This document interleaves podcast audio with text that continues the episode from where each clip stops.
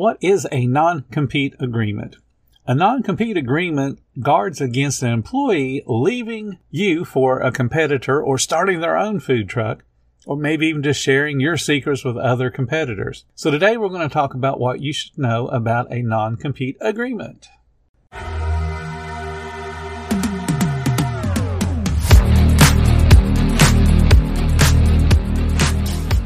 Welcome to the 10 Minute Food Truck Training Podcast. My name is Bill Moore. I am a food truck business coach, author of five food truck vending books, including Food Truck 101 and Food Truck 201. This podcast is all about helping you start and grow your food truck business. When you need mealtime inspiration, it's worth shopping Kroger, where you'll find over 30,000 mouthwatering choices that excite your inner foodie. And no matter what tasty choice you make, you'll enjoy our everyday low prices, plus extra ways to save, like digital coupons worth over $600 each week. You can also save up to $1 off per gallon at the pump with fuel points. More savings and more inspiring flavors make shopping Kroger worth it every time. Kroger, fresh for everyone. Fuel restrictions apply.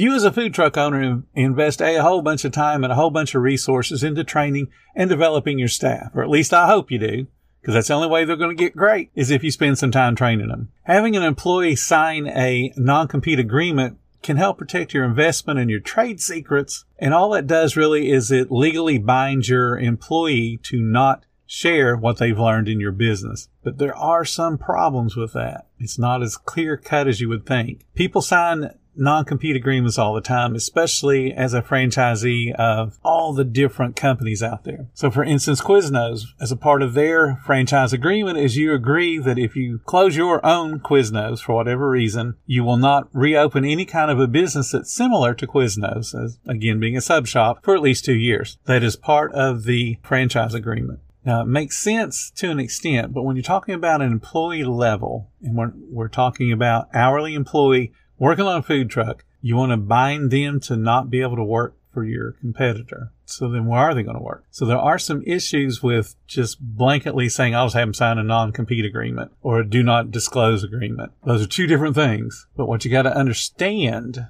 is what you can legally do and then what can legally happen. Now we've been talking about being on a food truck and whether at the employee level a non-compete agreement would make sense.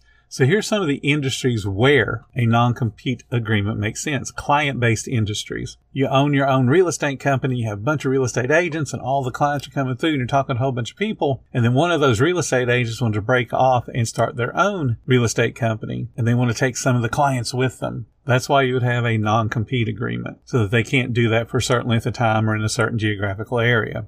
Or say you own a salon and you do all kinds of hair cutting and you got a big, big clientele that loves coming to your salon and then one of your hairstylists decides they're going to go open their own business and they want to pull some of your clients that have been coming to your salon for years over to theirs. So that's a client based industry and they would want a non-compete agreement. When a business gets sold, the new owner of the business would prefer that the old owner doesn't compete with them for a certain length of time. So they would want that old owner to sign a non-compete agreement, just like I mentioned with the franchise agreement with Quiznos and a lot of the other uh, restaurant companies do that as well in their franchise agreements. Industries where high confidential information is involved. So certainly an attorney would not want a competing attorney to take some of the clients, but then also share information from other clients if they were to start their own business, because then it becomes really scary because they, now they have internal information and could use it to their own benefit. Software companies, they don't want to see, you know, complex algorithms that they use to figure out certain things being shared with other companies. You know, Google is real protective of everything they do. They don't want Facebook knowing what they do. Facebook doesn't want Twitter knowing what Facebook's doing. And they, all of those folks have to sign the non-compete agreements. The main takeaway from this is non-compete agreements, they're well suited for certain situations where the employee could use knowledge that they've gained or the client client relationships to build a business that could compete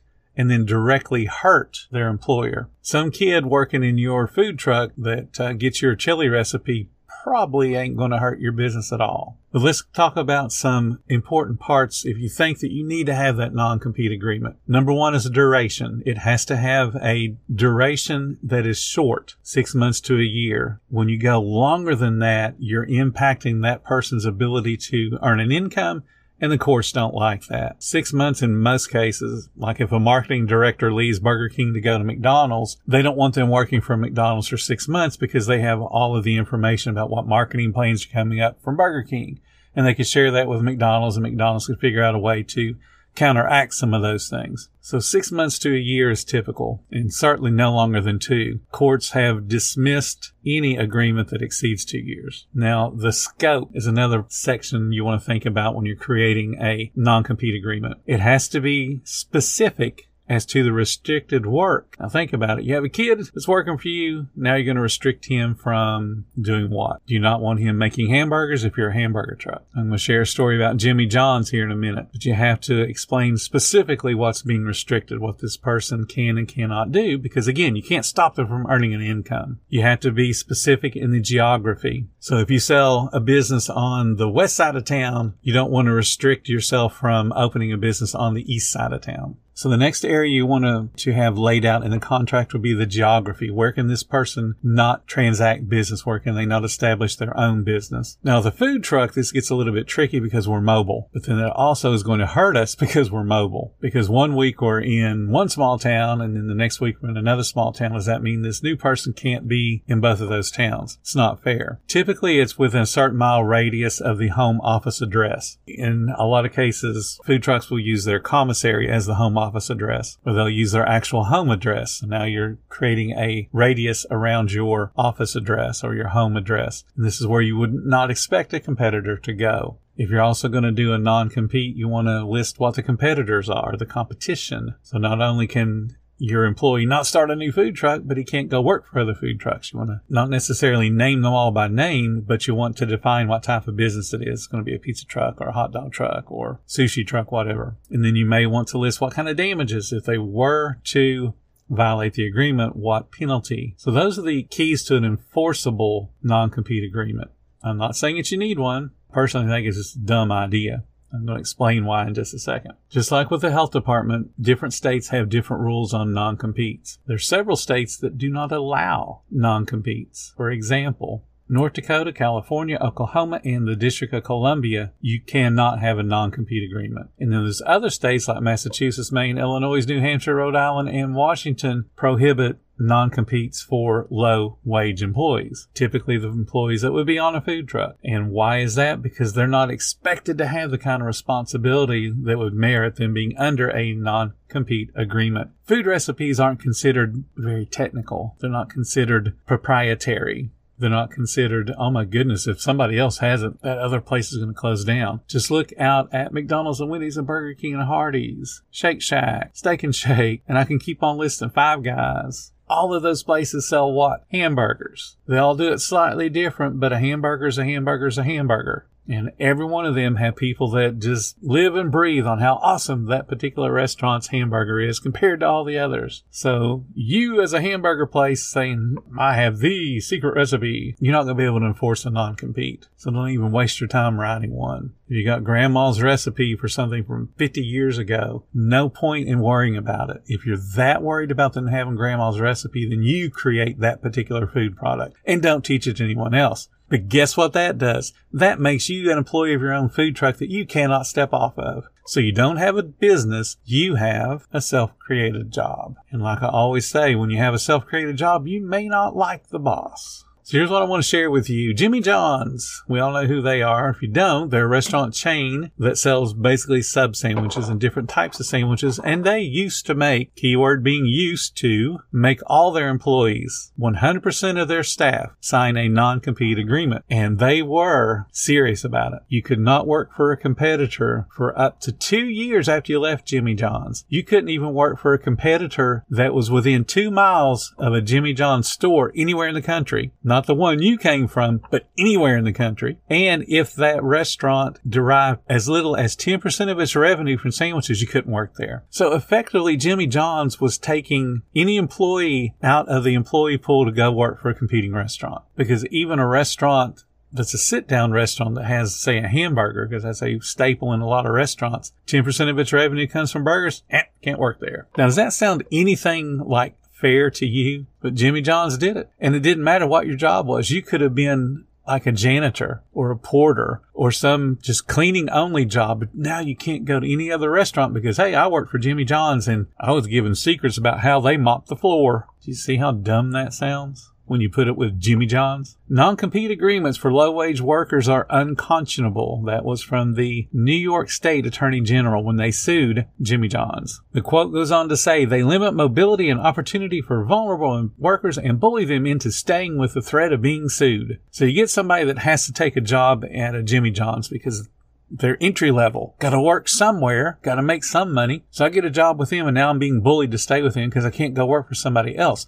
What that also does is mean I can't get a better opportunity when I go to Wendy's because Wendy's is paying me more, but Jimmy John won't let me work because they're afraid of him. So when a court has a non-compete agreement brought to them, the judge is going to look at a certain certain things. First thing he's going to ask is, did the employer have a legitimate need to protect his or her business interest? It's going to be super hard for a food truck to say, I got to protect my family recipe because there's so many examples of recipes out there that have been duplicated by huge companies that don't hurt anybody.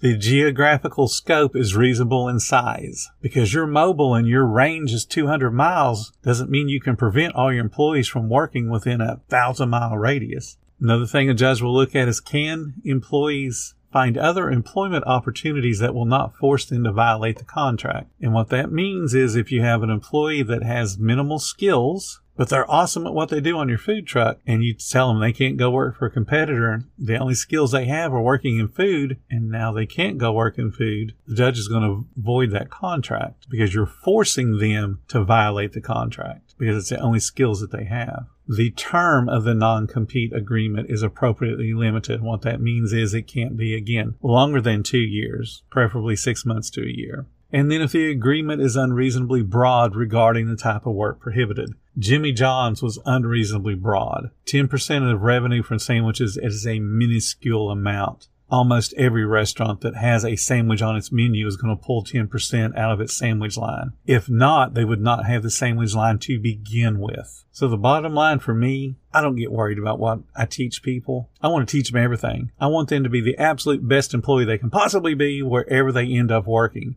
Because guess what? I may have taught them everything they know, but I certainly haven't taught them everything I know. Thank you so much for listening to the 10 Minute Food Truck Training Podcast. If you're finding all the information helpful to your food truck business, please become a monthly supporter of the podcast. Just hit the support button or follow the link in the description. Every little bit does help keep us going. Join our Facebook group. It's called Food Truck Training. We have a whole bunch of awesome members at all different levels from brand new beginners to decades old veterans. They've all got your back when it comes to helping you with your food truck. And again, thank you for listening. Come back tomorrow because you know I got plenty more to say when it comes to helping you and your food truck business grow.